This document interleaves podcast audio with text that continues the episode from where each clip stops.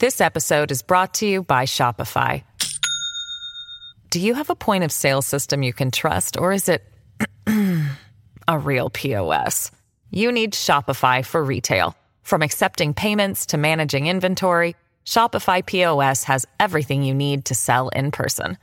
Go to shopify.com slash system, all lowercase, to take your retail business to the next level today. That's shopify.com From Fox News, it's The Campaign with Bret Baier.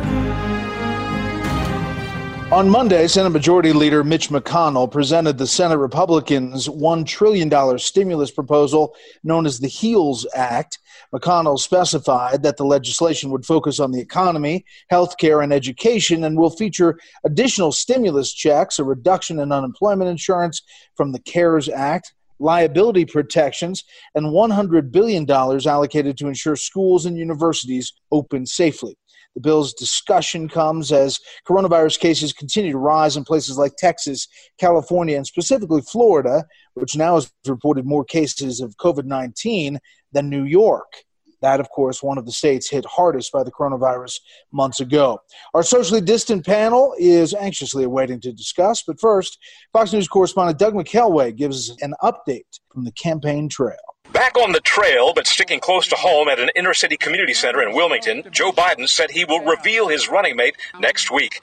The announcement came as the former VP unveiled the fourth and final plank of his Build Back Better economic recovery plan today. It's about rising to this moment of crisis, understanding people's struggles, and building a future worthy of their courage and their ambition to overcome.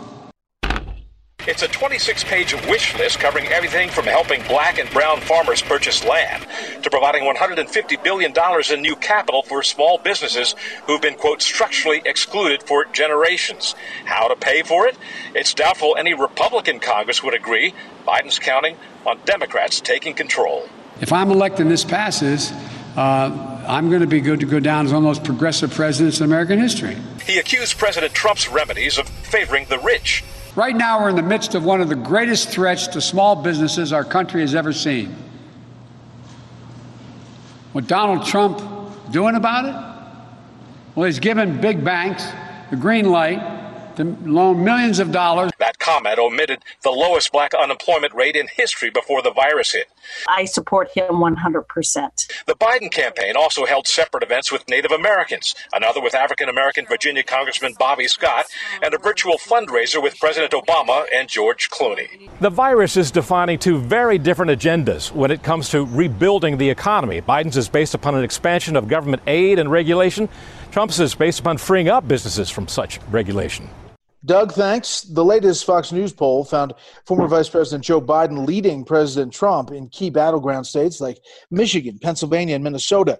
And additional polls find Biden with a small lead in Arizona as well. As the 2020 race closes in on the convention, the former vice president is expected to announce his running mate in coming days. Meanwhile, President Trump announced that Republicans have decided to cancel the Republican National Convention activities planned in Jacksonville, Florida, due to concerns over COVID 19. He still plans to accept the nomination that week. We'll start there with our panel political editor at the National Journal, Josh Kraushaar co founder of The Dispatch and host of the Remnant podcast, Jonah Goldberg, and Washington Post columnist and AEI resident fellow, Marc Thiessen. Hey, guys, uh, where do we put this race right now? Uh, Marc, where, where do you handicap it? Uh, Donald Trump is losing right now. Uh, he probably is not losing as badly as the polls say because I'm sure there is a secret Trump vote. There are people who, I mean, the political climate has not become more conducive to publicly stating your support for Trump in the last four months than it was four months earlier. Um, and so I think there are a lot of people who are out there and are just quietly saying, I'm going to vote for Donald Trump um, and not going to tell the pollsters about that. Um, but on the other hand, I don't think it makes up for the for the gap in the polls.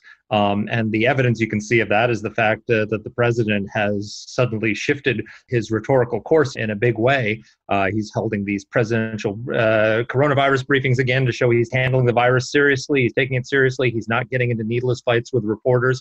Uh, he's holding events. Uh, on the road to show progress towards a vaccine, what he's doing to protect seniors. So he clearly realizes that some damage has been done. Of course, then he went and attacked Dr. Fauci on Twitter last night and blew it all up. But, you know, for Donald Trump, it's been a disciplined couple of days. Yeah, relatively speaking. Until then.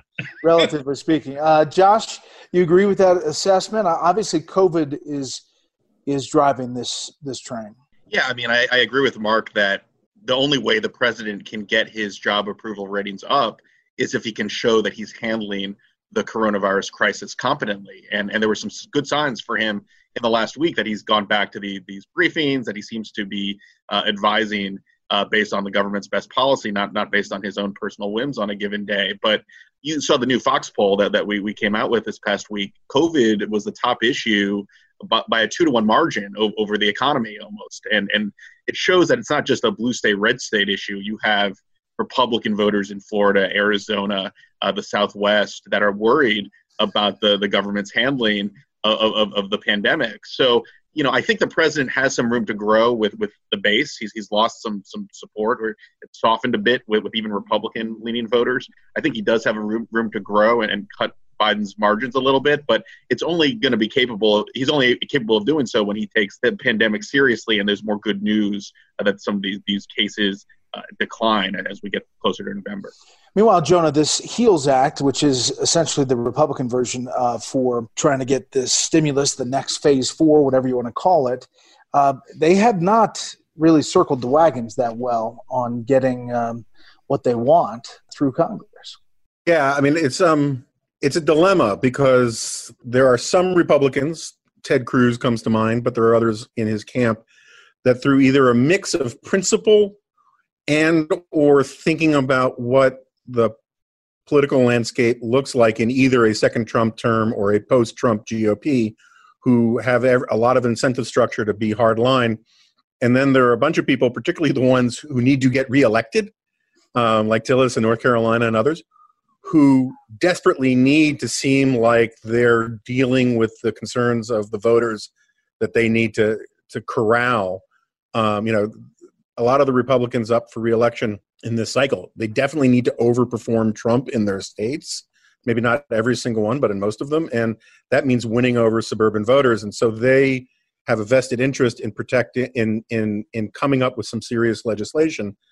And so that makes it very difficult to unify the GOP on this stuff. And then you add in the fact that it's just a terrible place for Republicans to be. When you put forward a trillion dollar spending proposal on the heels of what, 2 trillion that we've already spent, and you know that it's just the it's just opening the bidding compared to what the Democrats want.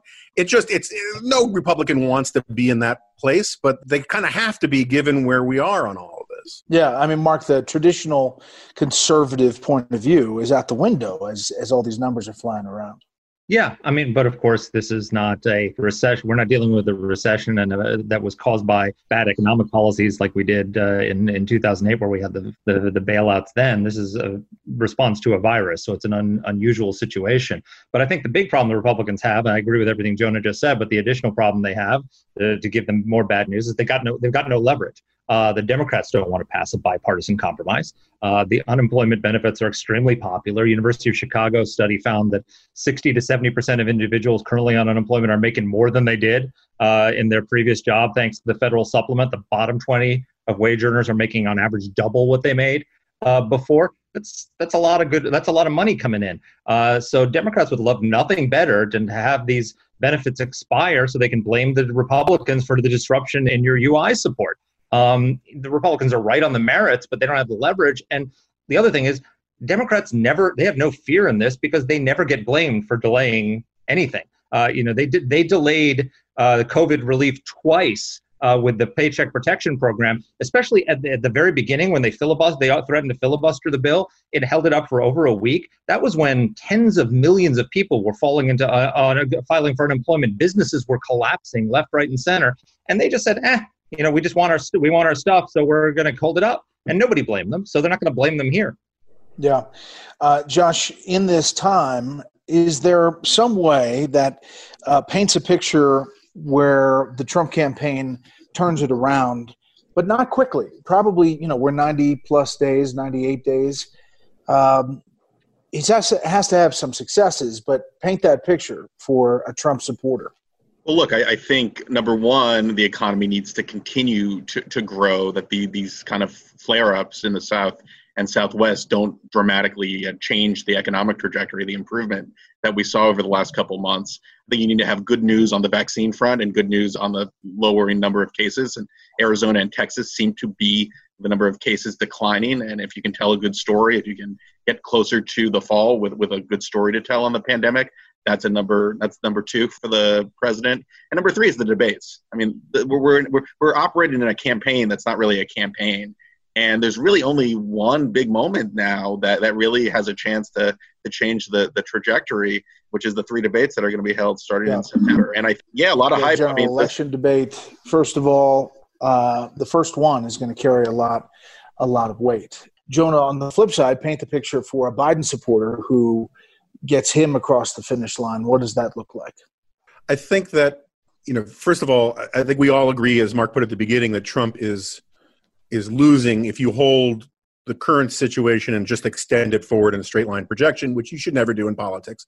But Biden's fundamentals in the polls are better than any challenger since you know, our, the last time we saw anything like these this disparity, I believe, was with Bob Dole. Um, Trump's really got serious systemic problems. I would also argue, I just wrote in my LA Times column about this, I would disagree with Marc a little bit about the significance of the secret Trump voters. I think there are some, but a lot of the people who were counted as secret Trump voters in 2016 were really just undecideds who just broke massively for Trump, which is a little different than a secret secret voter. But regardless, I think that one of the things, you know, I think a lot of people, whether you're pro Biden or anti Biden, they may disagree with the stark way that Donald Trump has portrayed Biden as he doesn't know he's alive and he's mentally shot. You can disagree with that while at the same time conceding that he kind of has lost a step and he's and he's always said weird things. But if I were a Biden supporter, you know, one thing I would look into, uh, you know, to to stay buoyed by is that I think the Trump campaign has set has made something of a, a blunder in setting the bar and setting expectations so low for Joe Biden. Yeah. Normally, when you go into a debate, mm-hmm. you say, you know, my opponent, they know how to do this. They've been doing it for 30 years. I'm a rookie. I'm not a big debater. This isn't my thing. And they basically, they're setting a standard that says so long as Joe Biden doesn't throw up on himself or walk off the stage to his death um, and, you know, can put sentences together, he's going to beat the expectations that the Trump campaign is setting and so I, I think that the the I mean I don't th- I don't think there's anybody out there who wouldn't want the fundamentals that Biden has versus than what Trump has. But you just don't you know no one should get cocky at this point because I do think the dynamics can change. We'll hear from our panel after this. This episode is brought to you by Shopify. Do you have a point of sale system you can trust, or is it a real POS? you need Shopify for retail. From accepting payments to managing inventory, Shopify POS has everything you need to sell in person. Go to shopify.com/system all lowercase to take your retail business to the next level today. That's shopify.com/system. Yeah, I mean, I agree with you as far as expectations go. And Marc, it is amazing to see the president continue to go down this road. But on the flip side, he is setting this something he thinks is going to happen. He keeps on saying it the cognitive test, all of that stuff. There's a reason he's doing it. He's, he's done these things before. What do you think of that? Um, I think that it's a valid issue in the campaign. I think it might even be a decisive issue in the campaign when we go through the debates. Um, but uh, for the reasons Jonah said, it's a, it's really more of the issue of the tone and how the president has done it. That he's sort of been mocking him for his cognitive decline, and that's been a problem both for for lowering expectations for the debates, but also uh, Trump is struggling with seniors right now and you know making fun of somebody's cognitive decline and memory problems is not a way to appeal to seniors uh, a lot of them are struggling with memory issues. A lot of them have loved ones who are struggling with memory issues. They don't. They probably don't want a president who's lost a step, uh, but they don't want to see somebody mocking him for it. Um, so yeah. I think that's another problem. But I'll, I'll, let me give you a hail mary for Trump of how he could benefit from COVID uh, going into the election. So uh, he actually may benefit from the rising infections in the long run because there's a great, interesting story in the Wall Street Journal today, quoting Dr. Fauci, is saying that the rise in infections could actually take months out of uh, the development of a vaccine. Because they now are surging all the uh, all the testing to Texas and Florida and all the states where the tests are surging, and they have more people who have COVID who the, in that population, and that could literally take months. They say the the medical professionals say off of the development of vaccine. So if before the election we have a huge breakthrough in a vaccine, Donald Trump can say, I just set Operation Warp Speed for the fastest development of a vaccine. No president has ever done anything like that, and I think he'll get a lot of credit for that uh, with the voters. Josh, I mean that's that's the biggest thing: how to deal with COVID and where the economy is come November third.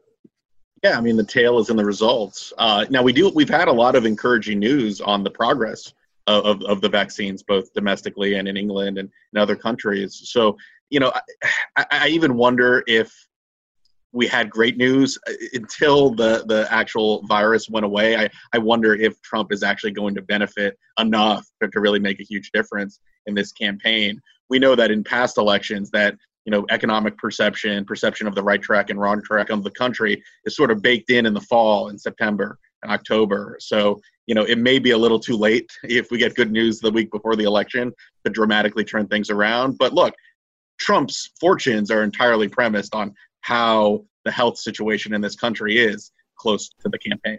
Particularly school closings, right? I mean, that's the thing. Yeah. Going into the fall, if all the schools are opening and then closing or just not opening at all, I think that sets a mood more on COVID than you know a lot of the other variables. All right, Jonah, uh, VP pick. Does it matter, and who is it? I no longer think Kamala Harris has the lead on there. Um, I'm just not sure who does. Um, I, I, I think the instinct from Biden should be first do no harm on this, and so I could see possibly Tammy Duckworth because she's almost bulletproof to criticism and uh, as a campaign issue, not in, on the merits.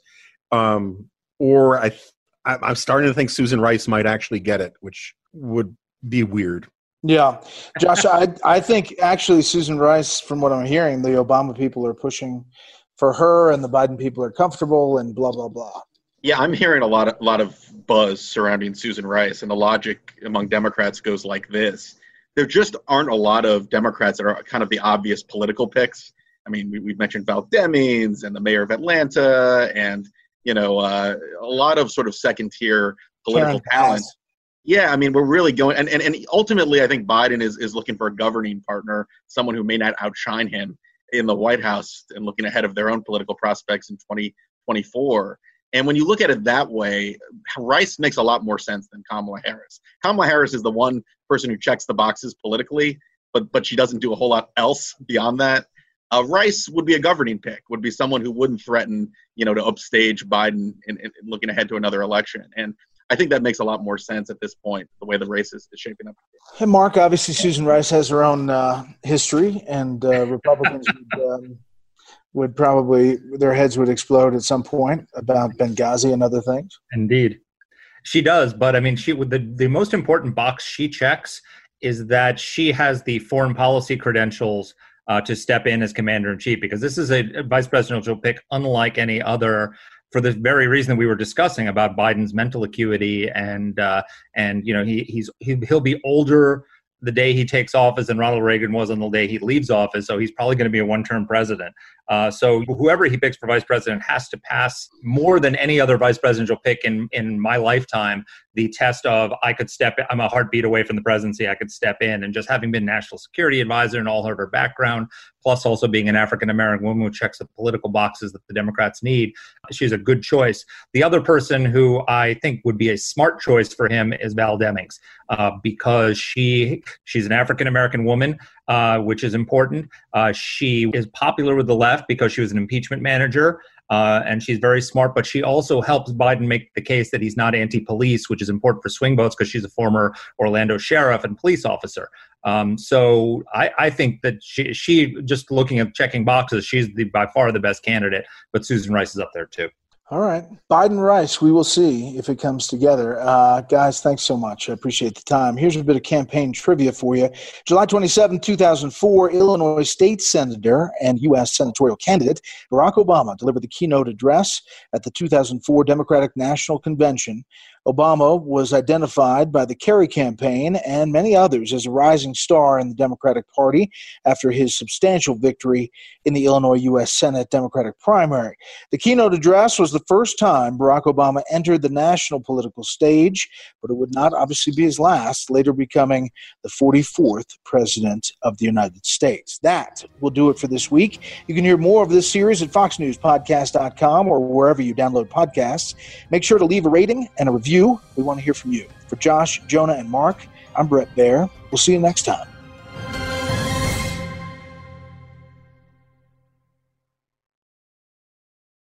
The Fox News Rundown, a contrast of perspectives you won't hear anywhere else. Your daily dose of news twice a day, featuring insight from top newsmakers, reporters, and Fox News contributors. Listen and subscribe now by going to foxnewspodcasts.com.